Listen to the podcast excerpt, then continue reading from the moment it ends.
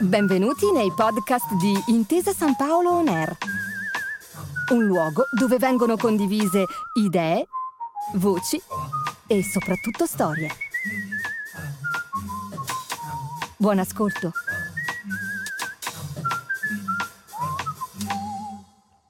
Buongiorno e benvenuti a questo nuovo podcast di Intesa San Paolo On intitolato L'Italia in bicicletta. Sono Martin Angioni e oggi pedaleremo insieme in Lombardia, da Monza verso nord, attraversando la Brianza, percorrendo poi la Val Sassina e la Val Varrone, per terminare a Dervio, sul lago di Como, da dove possiamo tornare al punto di partenza con un treno regionale.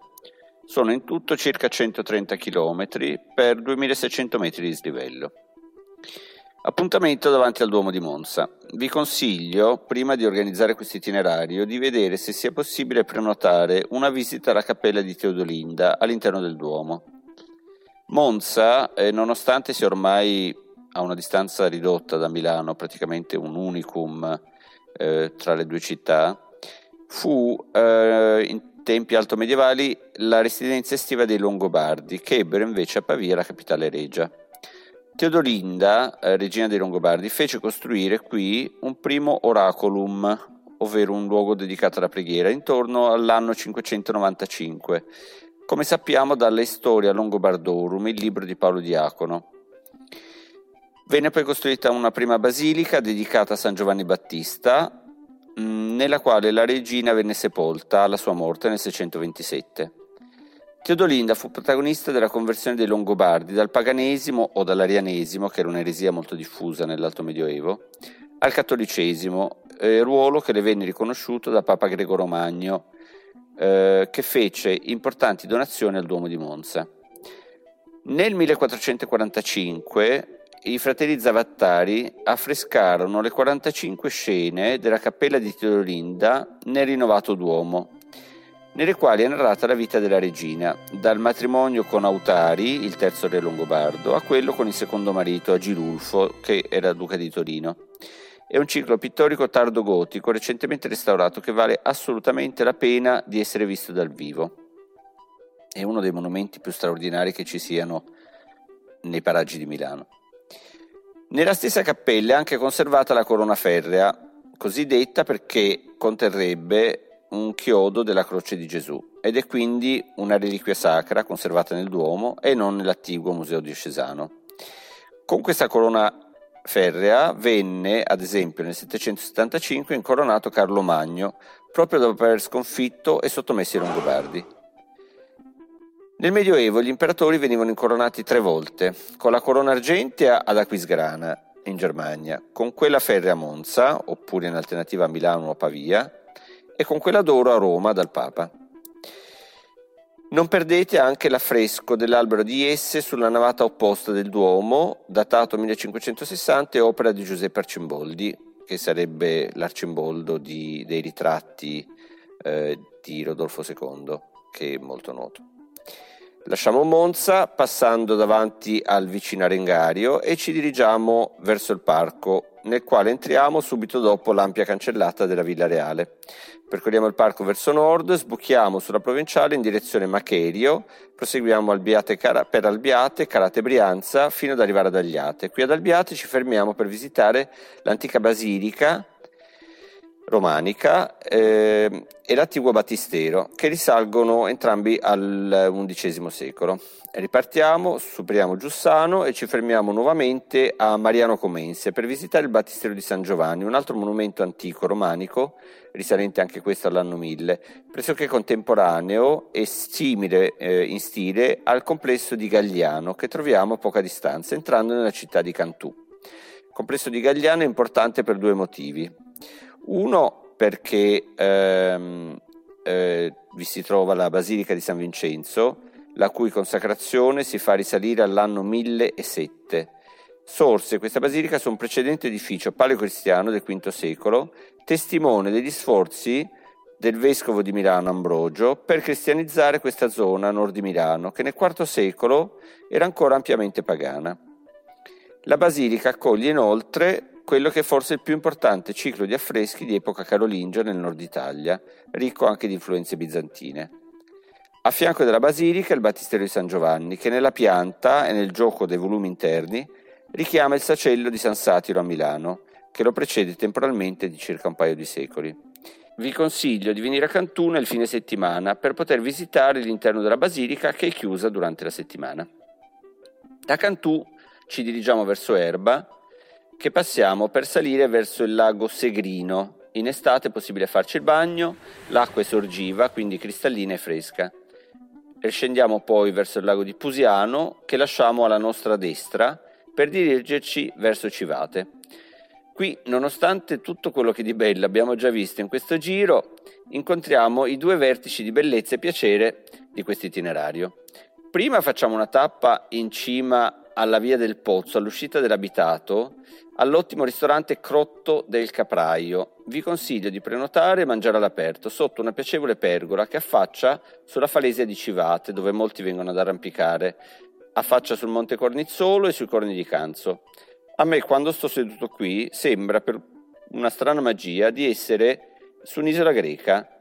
Ho la stessa sensazione di straniamento e di piacere sensoriale, nonostante siamo a poca distanza da Milano e si guarda verso le montagne, certo non verso il mare.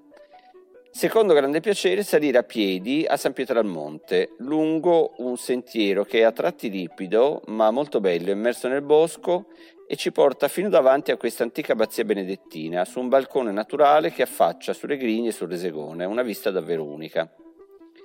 Proprio su questo prato siamo venuti anni fa, una sera del solstizio d'estate, a dormire in tenda con i miei figli e il nostro cane Axel, addormentandoci al richiamo delle civette, un vero paradiso. La chiesa e l'adiacente oratorio di San Benedetto sono ricchi di una simbologia medievale piuttosto complessa, a partire dall'architettura ma anche nell'apparato decorativo. Ci sono affreschi sul portale d'ingresso e un grande Cristo benedicente che dice io sono la porta, ovviamente verso la vita eterna. C'è poi un grande drago dell'Apocalisse, un grande affresco nell'arcone della controfacciata interna, per finire con il prezioso ciborio, l'unico simile a quello di Sant'Ambrogio a Milano, e anche i bassorilievi della cripta. Trovate utili spiegazioni storico-artistiche sul sito eh, amici di sanpietro.it dove si prenota anche la visita.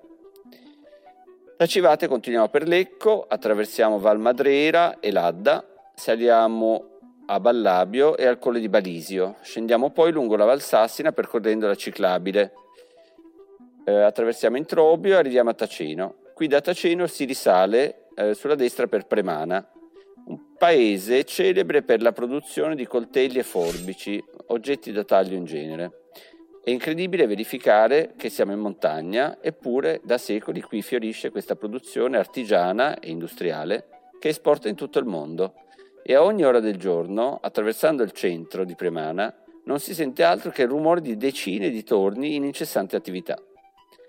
Subito prima di Premana, a Casargo, non perdetevi la piccola chiesa romanica di Santa Margherita di Antiochia. Anche questa risale all'anno 1000 ed è la chiesa matrice di tutte le chiese romaniche della Valsassina e della Valtellina. Qui davanti passava l'antica strada che collegava Milano alla Valtellina, prima che alla fine dell'Ottocento venisse costruita la nuova strada statale lungo il lago. Si vedono ancora le tracce dell'antica strada.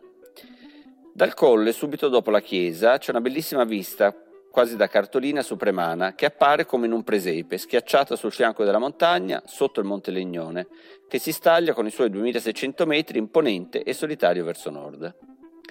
Da Premana ad Ervio è praticamente tutta discesa lungo la Val Varrone, una bella strada di montagna immersa in fitti boschi di castagni, passando sotto a tratti di impervie pareti rocciose, insomma un ambiente montano e selvaggio. Ora, il giro finisce ad Ervio, ma prima di arrivare ad Ervio, se avete ancora forza nelle gambe, vi propongo due varianti.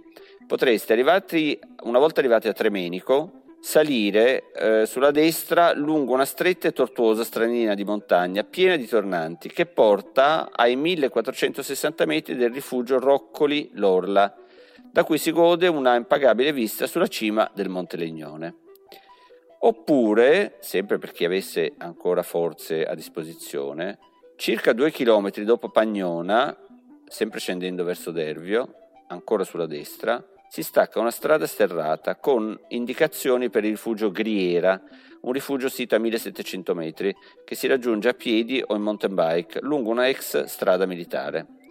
Da rifugio è possibile, proseguendo, eh, salire praticamente fino alla cima del Monte Legnone, c'è sempre la stessa strada militare che sale praticamente tornanti tagliati nel fianco della montagna, molto spettacolari e certo non è adatta a chi soffre di vertigini.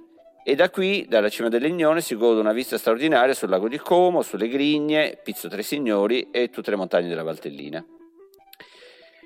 I posti che vi ho eh, appena sommariamente descritto eh, sono alcuni dei tanti che mi hanno fatto innamorare, io che non sono lombardo, della Lombardia, una regione ricca di storia, ricca di montagne, di acqua e ricca di tanti tesori artistici, grazie principalmente alla laboriosità dei suoi abitanti.